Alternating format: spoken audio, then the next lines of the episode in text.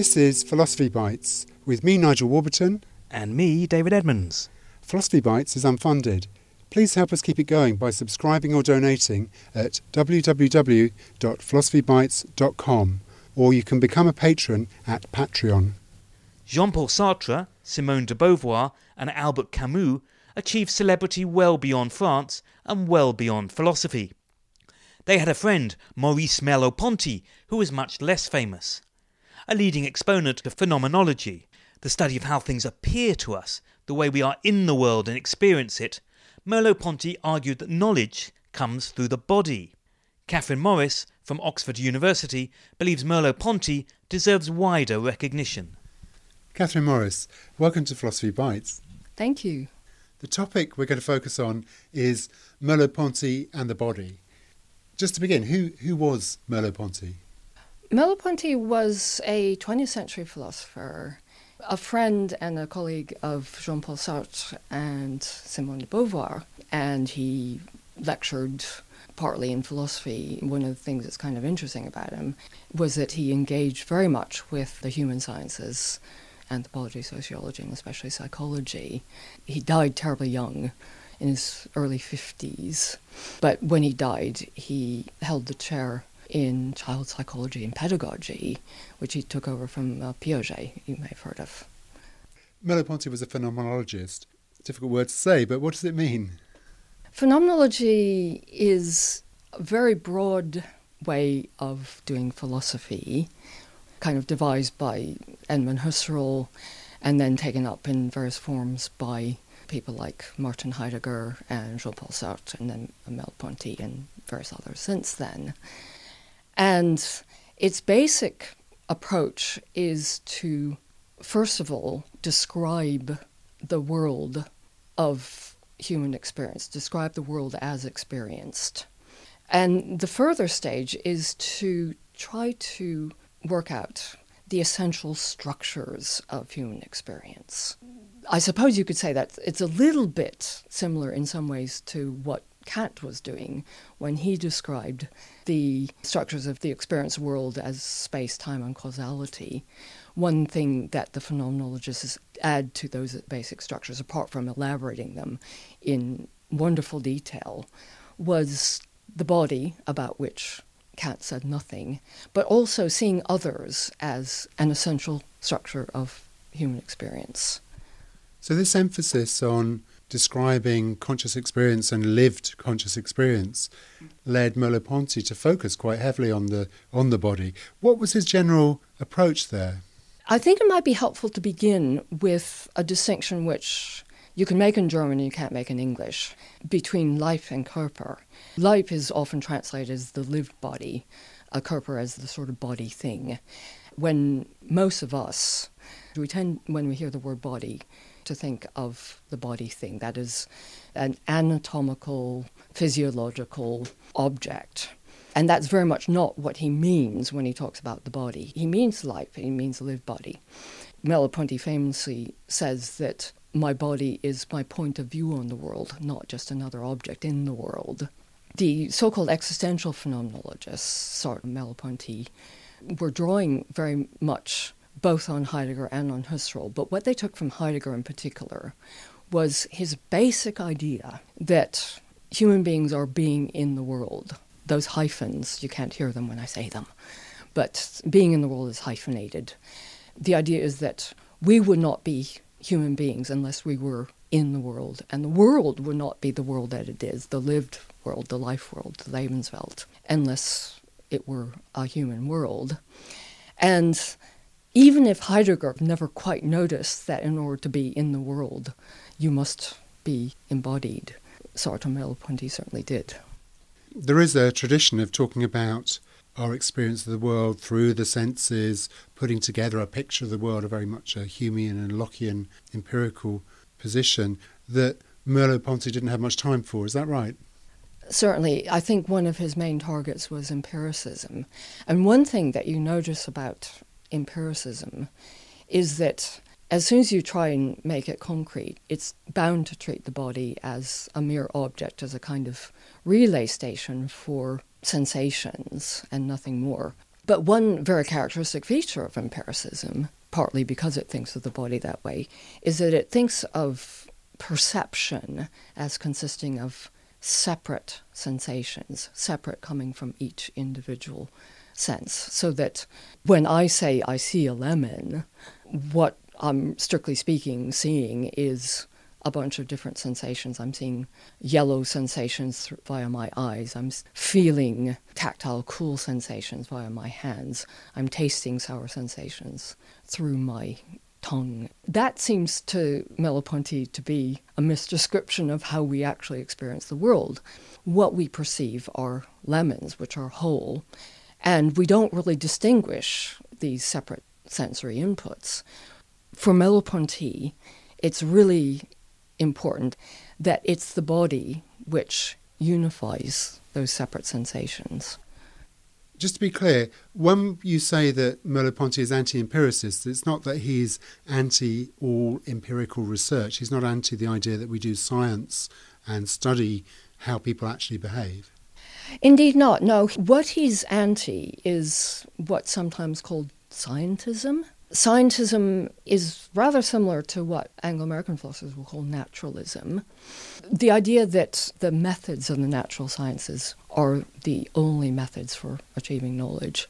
And secondly, the idea that what the natural sciences say there really is exhausts the nature of reality, so-called ontological scientism or ontological naturalism. If one can do science without scientism, then he's all for it. He really engages with the sciences, most prominently of psychology, in all of his works. One feature of our body is that we do things repeatedly. We, we get into habits. And I know that for Merleau-Ponty, the study of habit was quite revealing about humanity and, and our position in the world. It's really interesting that very few philosophers have actually looked closely at habits. Let's just perhaps be clear that by habits, Merleau-Ponty doesn't just mean bad habits like smoking cigarettes or biting your nails. A better term might be something like motor skill, skills like being able to drive a car or being able to type. I think there are a number of reasons for his interest in this topic. One is that, as he says, the acquisition of a habit is really difficult for either empiricists or, I'll use another term, intellectualists to explain. For an empiricist, a habit, a motor skill, can really be nothing but a kind of concatenation of kind of atomic reflexes. And Merleau-Ponty argues very persuasively that that's precisely not what skills are. If I'm a pianist, I can play a piano sonata with very, very little new practice on a piano that's bigger or smaller than the one I'm used to, even if I'm used to driving with a right-hand drive car. I can, without having to learn over again from scratch, pick up the habit of driving a left-hand drive car. We really can't make sense of habits, as the empiricist would suggest, as a kind of concatenation of reflexes. But likewise, the intellectualist really would be troubled by habits, because when we're actually acquiring a habit, for example, learning how to drive a car, our minds have to be going all the time. We have to be thinking about it. I remember, because I relearned how to drive a car when I came over here, and literally only about ten, twelve years ago, I really did have to learn uh, uh, from scratch. And you're there thinking, oh my goodness, there's so many things I have to think about all at once. I have to think about pressing on the gear shift and pushing it forward and pressing on the clutch and looking in my mirror and all these things at once. And you're almost paralyzed with all the things you have to think about. Once you learn how to drive, your body does your thinking for you, so to speak. You no longer have to think about it at all. And, of course, the intellectualist is going to say, oh, that's because all the thinking has now become unconscious. Intellectualism, meaning rationalists, he's talking about transcendental idealists like Kant, who imagines that it's all got to be done by the mind, by thought. And if it's not conscious thought that goes into my just being able to do it as it were automatically, it must be unconscious thought. For Merleau-Ponty, it's the body doing your work for you. It's relieving you of the necessity of having to think about what you're doing. You've mentioned that Merleau-Ponty is an existentialist, that he's allied with Sartre and de Beauvoir in that respect. Does that mean that he thought that we are fundamentally free, unconstrained in our choices with what we do with our bodies. I think the notion of habit is really, really important to him here. Habits, as he understands them, are both constraining and liberating. If we didn't have the motor habit of being able to speak, being able to read, those are all motor habits, if you like, then we couldn't speak, we couldn't read. They're clearly liberating. I mean, the whole process of socialization is a process of the acquisition of motor habits. We could not do anything unless our body had this wonderful ability to acquire habits. But at the same time, they can be constraining. In fact, Merleau-Ponty, when he's arguing against Sartre's rather radical version of freedom, he points out that if I've been going about in the same way, he uses an example that Sartre uses of having an inferiority complex, which may not sound like a motor habit, but it does surely involve motor habits, the way you walk, the way you speak, the way you interact with others. If you've had the habit, so to speak, of the inferiority complex for the past thirty years, then it's really difficult to change. And that's something that Sartre really never recognizes. He recognizes that it's difficult, but he doesn't see why.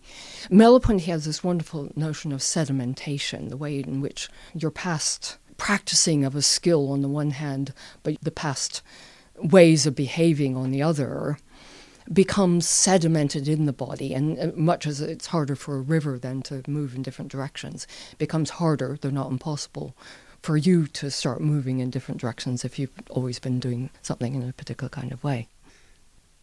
We talked about relations with lemons, with cars, but the body in its relation to other people seems fundamental for us. It's interesting that you should say that. It seems to me that Merleau-Ponty sees a role for the body in our relations with others that even really brilliant philosophers like Sartre don't quite see. If you think about the tradition in Anglo-American philosophy, there's a so-called problem of other minds, where the idea is somehow that what I encounter when I encounter another person is just this body, this körper, this body thing, this physical object moving about. Then there seems to be a real issue about whether that body hides a consciousness or a mind.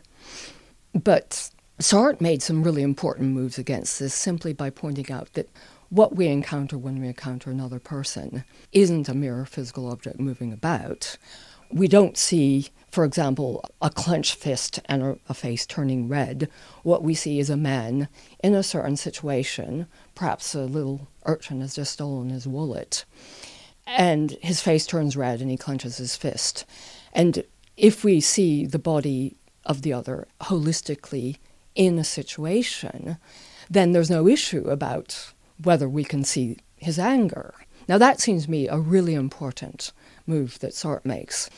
But Merleau-Ponty makes a really interesting further move, because he wants to say that we actually understand others with our bodies. And he starts out this discussion with the example of an infant who, when I take one of his fingers playfully and pretend to bite it, the infant opens its mouth. Surely the infant is not arguing from analogy that when the other person opens his mouth, he intends to bite, and when I do that, I intend to bite, so I'm going to play the game and pretend to bite. Of course not. That would be ridiculous for an infant to do that. Rather, the infant's body contains within it a body schema, which is what Merleau-Ponty calls a kind of system of equivalence, which is such that the look of your mouth when it opens and the feel of its mouth when it opens are for it equivalent. There's no issue about making any inferences.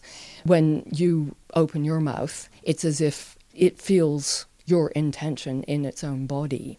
Now, he does say that at a very early stage, an infant doesn't fully distinguish itself from its caregiver. So it's not even an individual. So there can't be this kind of gap between the infant and its caregiver.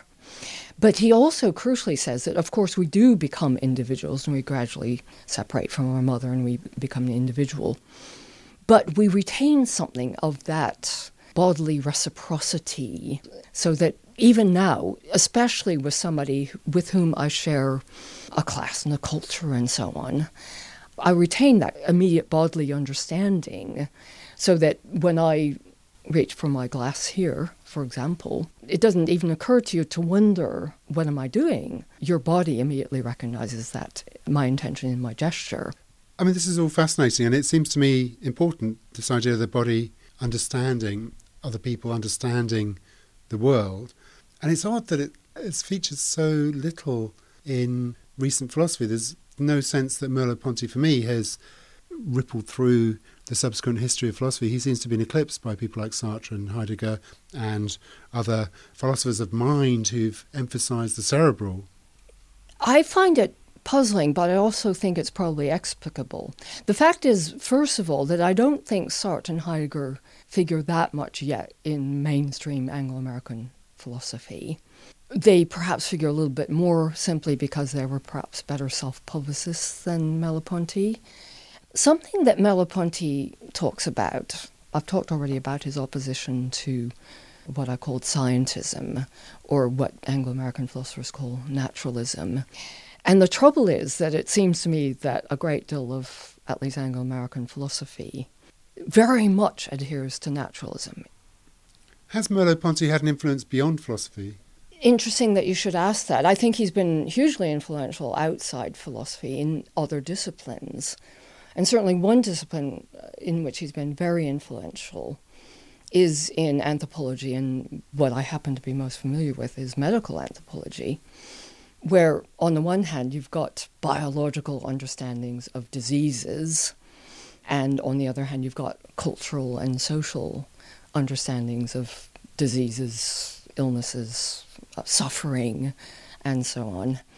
And I suppose that the notion of the body as a thing, a Körper, goes very nicely with the biological understanding of disease. But for an understanding of disease from a cultural, social perspective, a Merleau-Pontian understanding makes a good deal more sense. He's also been very influential in sociology.